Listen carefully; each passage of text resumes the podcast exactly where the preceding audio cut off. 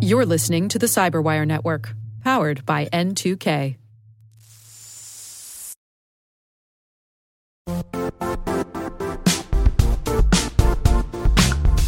Don't struggle to align your organization's cybersecurity with business risk. Get the only solution that goes beyond reacting to threats with vulnerability and risk monitoring. You need the next evolution of MDR, and only Critical Start delivers it. Critical Start doesn't just monitor and respond to threats. They put you in control by detecting suspicious activities, quickly responding to contain threats, and identifying your most critical assets and protecting them against vulnerabilities and exposures. With continuous visibility, expert guidance, and measurable risk reduction, Critical Start has redefined what it means to manage cyber risk. Demonstrate provable security maturity to your leadership while positioning your program to achieve the greatest risk reduction per dollar spent. Stop fearing risk and start managing it with Critical Start. Visit criticalstart.com and request a demo today. That's criticalstart.com.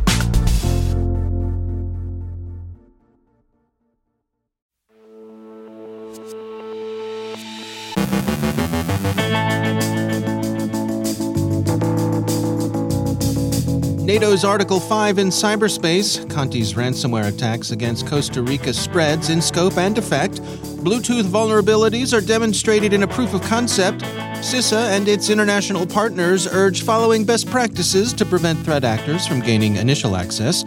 Joe Carrigan looks at updates to the FIDO Alliance. Rick Howard and Ben Rothke discuss author Andrew Stewart's book, A Vulnerable System The History of Information Security in the Computer Age. And the doctor was in, but wow, was he also way out of line.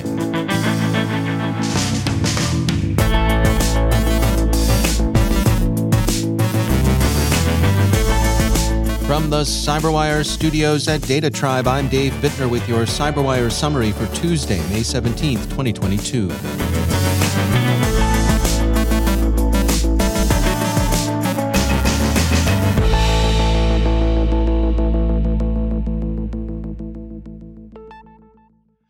An op ed by Akamai in CSO warns that the cyber war against pro Ukrainian countries is real, and then goes on to describe the nature of those threats. They are the sorts of activity that have been much in evidence recently.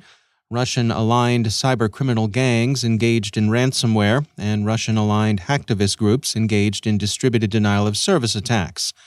The author urges organizations to apply sound best practices to protect themselves Against ransomware, they recommend network segmentation. Against DDoS, they recommend conducting service validations, confirming authorized mitigation service contacts, reviewing and updating runbooks, performing operational readiness drills, and updating your emergency methods of communication. With a hybrid war in progress and NATO directly adjacent to that war's active theater of operations, the European Leadership Network has published an essay that argues for greater clarity in how the Atlantic Alliance will execute its commitment to collective defense when the attack comes in cyberspace. The authors recommend clarity for the opposition in the form of defined red lines, but most of their discussions look inward toward unity of command, toward maintaining an accurate picture of the friendly situation in cyberspace toward regular collection and reporting of cyber intelligence, and of course, toward a clear understanding of the legal constraints on cyber activity. Reuters reports that the number of Costa Rican organizations affected by Conti's ransomware attack has now grown to 27. Recently elected President Rodrigo Chaves has said that nine institutions, most of them governmental, were heavily affected and that the attacks were having an enormous impact on foreign trade and tax collection. The governments of Israel, the United States, and Spain are all providing Costa Rica with assistance in recovery and remediation, but a lot of work remains to be done. Conti has been crowing large over its malign intentions for the Central American country, and it's worth remembering that the ransomware gang operates from Russia and with the effective protection of the Russian government. They say, just pay before it's too late. Your country was destroyed by two people. We are determined to overthrow the government by means of a cyber attack. We have already shown you all the strength and power. You have introduced an emergency. And, by the way, the ransom demand has gone up to $20 million, and I suppose adding insult to injury, they've referred to U.S. President Biden as a terrorist.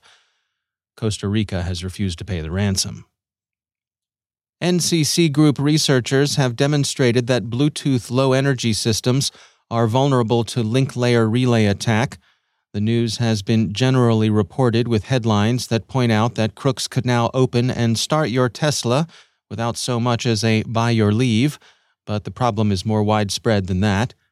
According to NCC Group, BLE is the standard protocol used for sharing data between devices that has been adopted by companies for proximity authentication to unlock millions of vehicles, residential smart locks, commercial building access control systems, smartphones, smartwatches, laptops, and more. It's not the kind of problem that can be resolved with a patch. Rather, NCC Group argues, it's the kind of issue that arises when technologies are extended beyond their intended purpose, and BLE, they say, was never designed for use in critical systems. The researchers offer three recommendations two for manufacturers, one for users. They say manufacturers can reduce risk by disabling proximity key functionality when the user's phone or key fob has been stationary for a while. They say system makers should give customers the option of providing a second factor for authentication or use presence attestation, such as tapping an unlock button on an app on the phone. And they say users of affected products should disable passive unlock functionality that does not require explicit user approval or disable Bluetooth on mobile devices when it's not needed. The U.S. Cybersecurity and Infrastructure Security Agency, that's CISA, and its partners in Canada, the Netherlands, New Zealand, and the United Kingdom this morning issued Alert AA 22 137A weak security controls and practices routinely exploited for initial access.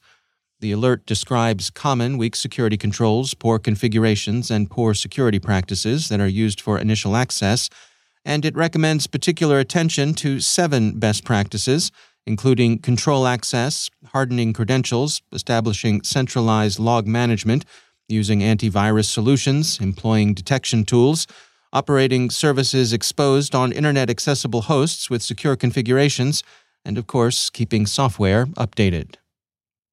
And finally, there's the curious case of the crooked cardiologist, a multitasking C2C ransomware purveyor who prided himself on good customer reviews, but in other respects seems to be something of a case of arrested development. The U.S. Attorney's Office for the Eastern District of New York yesterday announced that it had charged Dr. Moises Luis Zagala Gonzalez with attempted computer intrusions and conspiracy to commit computer intrusions. Breon Peace, the United States Attorney for the Eastern District of New York, explained. As alleged, the multitasking doctor treated patients, created and named his cyber tool after death profited from a global ransomware ecosystem in which he sold the tools for conducting ransomware attacks, trained the attackers about how to extort victims, and then boasted about successful attacks, including by malicious actors associated with the government of Iran. So, Dr. Zagala, when he wasn't using his stethoscope, was busy coding ransomware and selling it in the C2C markets. His customers included, as the U.S. Attorney said, Iran, specifically the Muddy Water Threat Group, but many others as well. He offered both licenses and an affiliate program. His reviews in the dark web equivalent of Yelp were pretty good too. One satisfied crook said, I bought the ransomware from Nosophoros and it's very powerful, and said he used the product to infect about 3,000 machines. A happy Russophone customer wrote, we have been working with this product for over a month now. We have a good profit. Best support I've met. Dr. Zagala offered advice in chat forums where he used the hacker name Nosophoros, disease bearing in Greek, and fun fact, the root of the vampire name Nosferatu. He's also evidently a fan of the Marvel Universe because he called some of his wares Thanos. He's still at large and living it up in the Ciudad Bolivar, Venezuela, so he's unlikely to face justice anytime soon, but Thanos had better hope the FBI's New York field office doesn't find the rest of the Infinity Stones, in which case they'd snap him into Club Fed.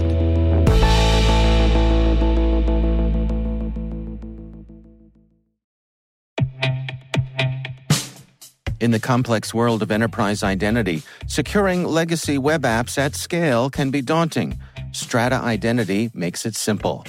With Strata, you can effortlessly integrate non standard apps with any identity service, like MFA or SSO, with zero coding and zero hassle. Designed by identity architects for identity architects, Strata works with every vendor, standard, and app architecture. This means your apps can now speak modern protocols and integrate seamlessly with your chosen identity services. From securing on prem web apps to migrating away from outdated identity providers or consolidating them, Strata helps you keep your complex access policies as you modernize your identity infrastructure and get rid of technical debt. Join leading organizations like 3M, Dallas County, and CIBC in securing your apps with Strata. Visit strata.io slash cyberwire, share your identity security priorities, and receive a complimentary pair of AirPods Pro. Offer valid for organizations with over 5,000 employees.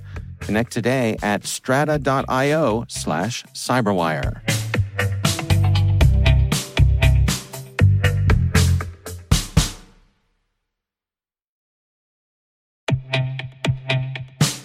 And now, a word from our sponsor, Syxsense. Syxsense provides award winning cloud based automated endpoint and vulnerability management solutions to streamline IT and security operations.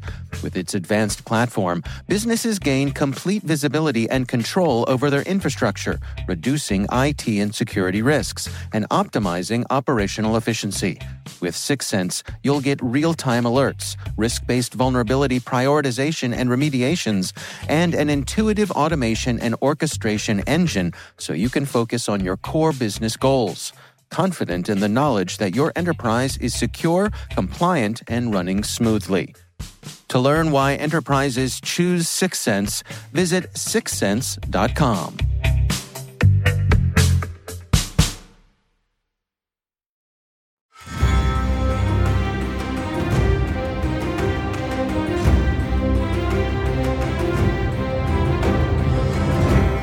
You're listening to the theme song of the HBO long running hit Game of Thrones, the unofficial anthem for the Cybersecurity Canon Project, the project designed to find the must read books for all cybersecurity professionals because one of the greatest characters of all time, Tyrion Lannister, had this to say about reading books. Why'd you read so much? Well, my brother has his sword, and I have my mind, and a mind needs books like a sword needs a whetstone. That's why I read so much Jon Snow. Which means it's Cybersecurity Canon Week here at the Cyberwire, where we are interviewing all the Canon Hall of Fame inductee authors for the 2022 season. I'm Rick Howard, the Chief Security Officer, Chief Analyst, and Senior Fellow here at the Cyberwire, and today's book is called A Vulnerable System The History of Information Security in the Computer Age by Andrew Stewart. Enjoy. I'm joined by Ben Rothke, a very old friend of mine, one of the original members of the Cybersecurity Canon Committee, a senior information security manager at Tapad, and how do I say this, Ben? A voracious reader. Thanks for coming on the show. My pleasure. You know, thanks for uh, thanks for spearheading things and starting it. So today we're talking about the latest entry into the Cybersecurity Canon Hall of Fame, a book called A Vulnerable System the History of Information Security in the Computer Age by Andrew J. Stewart and published by Cornell University Press in September 2021. And Ben, you know Andrew, right? Uh, yeah. I mean, it's one of those you know, sort of internet friends we've never met in person, but yeah, uh, yeah actually, uh, go back, you know, a number of years. Actually, I was a advanced reader of the book, so uh, yeah, I enjoyed it from before uh, it was publicly available. So uh, you wrote the original review for this for the Canon project. So why is this a Cybersecurity Canon Hall of Fame inductee? For a lot of reasons, those getting into you know wh- whether technology or anything uh, generally or information security specifically, it, it's often you can just jump in and you know start doing things. But you know, Santayana said those who don't learn history are doomed to repeat it. So this is in, in, in large part, in large part, a history uh, of information security. As Isaac Newton said, if I've seen further, it's by standing on the shoulders of giants. I think this really shows the context of information security, its history, where it's coming from, you know, how we got here today, how, you know, some of the issues are, you know, inherent in the uh, design of, you know, the first computers and some of the trajectories which were uh, mistaken, uh, you know, uh, you know, plague us today. So I think it really is a, um, a, a fundamental text because really to you can't just do information security. You have to, you know, understand its history.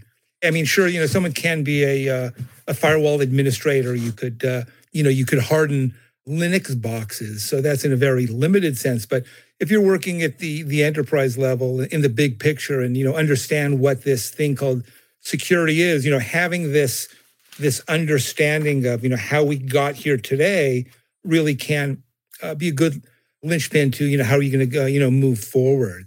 I thought the section of the book about the early history was fascinating.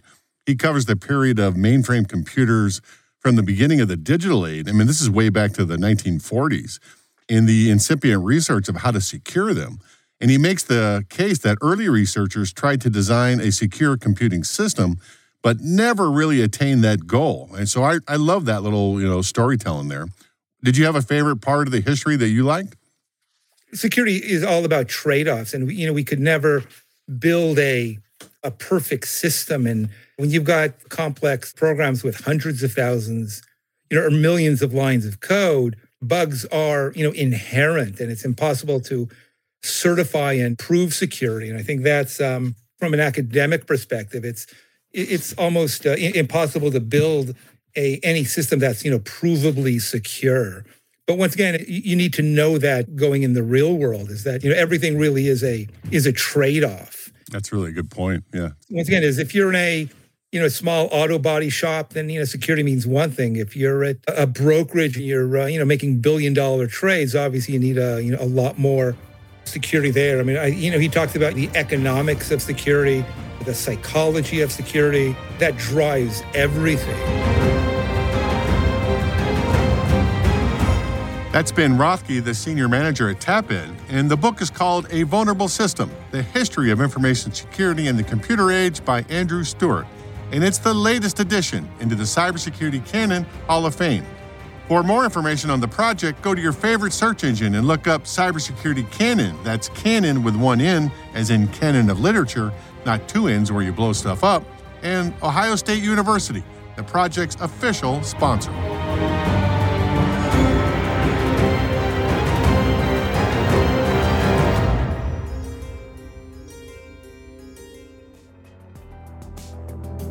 If you like what you hear and want to hear the full interview, subscribe to CyberWire Pro today to get access to the latest episodes of CSO Perspectives, plus much more.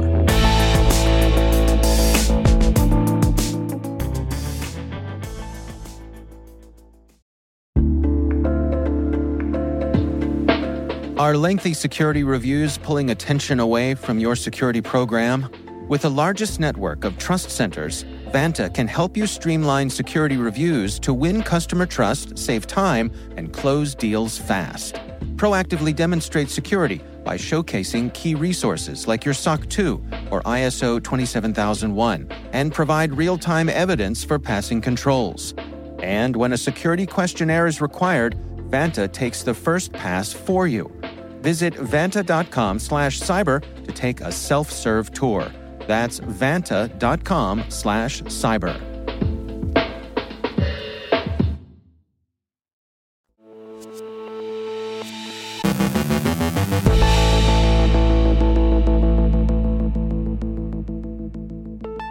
And joining me once again is Joe Carrigan. He's from the Johns Hopkins University Information Security Institute and also my co host over on the Hacking Humans podcast. Hello, Joe. Hi, Dave. Uh, we were talking over on Hacking Humans about uh, a press release, actually, that came from the FIDO Alliance.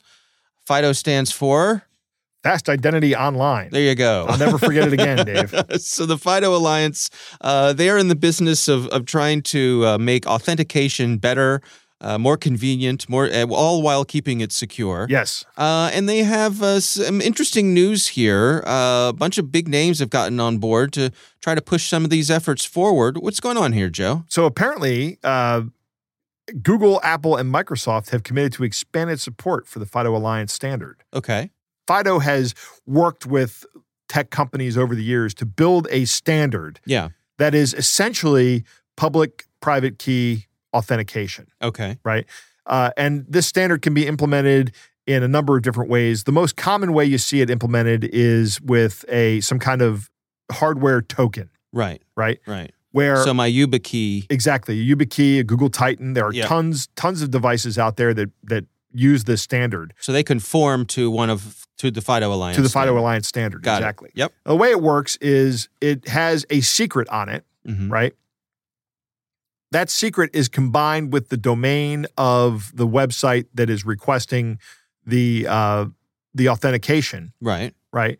And that's the the combination of the secret and the domain are used in the generation of a private key. Okay. and it's generated on the fly, so it actually doesn't even need to be stored. Okay. The only thing that needs to be stored is the uh, is the is the secret. Yeah. So when you register, uh, you you actually do have to register your device, your your hardware device, with the uh, with the service you're going to use to authenticate it. Right now, it's used as multi-factor authentication, right? Right. So uh, you know you you would enter your user your username and your password, and then you'd push a button on your hardware device that says, "I'm ready to uh, ready to do the work, ready Yeah. to do the cryptographic work here." But when you when you register the key, you actually give them a public key Mhm. that is uh, unique to that website. So let's say you're going to register it with Google, which you can do, by the way. And if you have a YubiKey, you should absolutely use a YubiKey uh, to uh, to register register your YubiKey with Google Yeah. for authentication. And I will say this: get two of them, Yeah. right? Get two of them and register both of them. You can register both of them. Yeah. Uh, You know from experience. right? I, I don't know this from experience, but I can see the problem Well, coming down the road, I I do. right? I do. I do. because you're going to be carrying around one of these YubiKeys with you. Yeah. Uh, and it, I keep mine on my backpack, but they have little holes in them to keep with their keys. Yep. They're going to get treated roughly. Yep. They're going to be with something you lose. You know, like my backpack is actually a target for theft, right? Uh, just- nobody's strong enough to, to run off with your backpack, Joe. My backpack is very heavy. they will be going sufficiently slower, hopefully slow enough that I'll be able to catch them. That's right. But uh, that's not likely. I'm I'm way too old and I really hate running after people.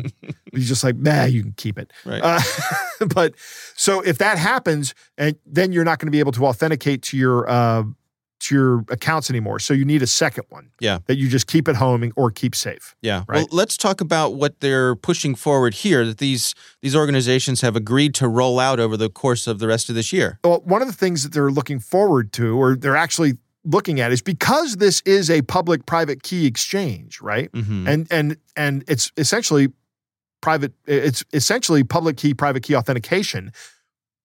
It's better than the password, Mhm. right? So they're they're actually moving towards passwordless authentication, Yeah. and that's what these three companies have agreed to. This is uh, Google, Microsoft, and and uh, Apple hmm are, are agreed to it. So the there are two big tech names who are notably missing here. Uh, those being Facebook and uh, Amazon. Al- although I will say I do have my YubiKeys registered with my Facebook account. hmm Uh, so Facebook's already on board, I think, at least Mhm. with uh, with the FIDO Alliance standard. So two main things they're they're announcing here that are going to be rolled out this year, and what are those? One is they're going to allow users to automatically access their FIDO sign-in credentials, which they call a passkey. Yep. On many of their same devices, uh, even new ones, without having to re-enroll every account. Ah, okay. So More convenient. yes, Mm-hmm. And another one is they're going to enable users to use FIDO authentication on their mobile device to sign in uh, to an app or website on a nearby device, regardless of the OS platform or browser that they're running. Oh, so I see. they're going to implement a software version of of uh, the FIDO stuff. So you can use your mobile device with your, let's say, desktop computer for Right. authentication. Yes, Again, making that more seamless, reducing friction, which I, I submit will uh, accelerate adoption. I easier agree 100%. stuff. Yep. Yeah. If you, I think if you can just get away from passwords and come up with a good, secure way to do private key management, Yeah. and all these authentication sites are storing, instead of storing password hashes or anything like that, they're storing just public keys. If those are ever breached, those are absolutely useless to an attacker. Yeah. They have no value at all. Right. Um, first off, they're going to be different for every single uh, site you go to, right? Mm-hmm. So it's going to be t- difficult to associate you across multiple sites, um, unless you use the same username or other information. I mean, then then it's going to be the same old standard stuff. Uh, but it, it, it's not like a password hash. A password hash is an is a you can think of it as an encrypted way of storing your password. It's really not. I mean, I guess it is encrypted, but you can't ever decrypt it. Mm-hmm. But one thing you can do is take a bunch of guesses and see if you get a match. Mm. Right. Mm-hmm. Uh, that is useless against pu- public private key cryptography. You can't do that. I see. The guess you just have to start guessing the the private key space, and that space is huge. Right. Right. Right. You'll never finish. Right. All right. Well, I, I think good news here, especially that we've got these uh, these three heavy hitters on board. Yes. Uh, hopefully, we're heading or accelerating our uh, journey in that direction of a passwordless future. I I think it's coming. You remember six years ago when we started doing this? Yeah. when I started appearing on this show. Yeah. We were talking about passwordless logins, getting rid of passwords, and I was like, I don't know what that looks like. Yeah. Well, here, this is what it looks like. Fair enough. right. All right. Joe Carrigan, thanks for joining My us. My pleasure, Dave.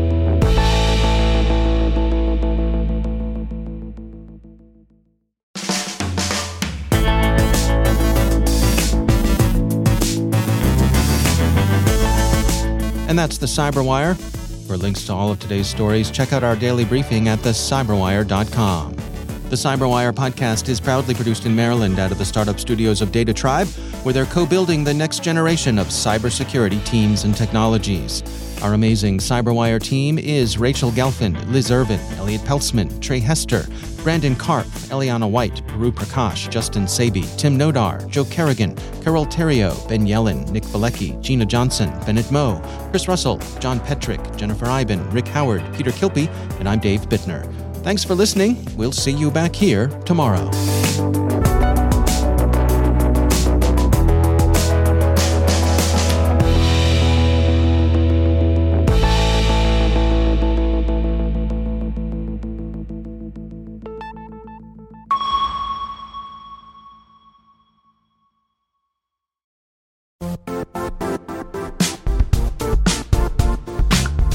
And now, a word from our sponsor, Zscaler, the leader in cloud security. Cyber attackers are using AI in creative ways to compromise users and breach organizations. In a security landscape where you must fight AI with AI, the best AI protection comes from having the best data. Zscaler has extended its zero trust architecture with powerful AI engines that are trained and tuned by 500 trillion daily signals. Learn more about Zscaler Zero Trust Plus AI to prevent ransomware and AI attacks. Experience your world secured. Visit zscaler.com slash zero trust AI.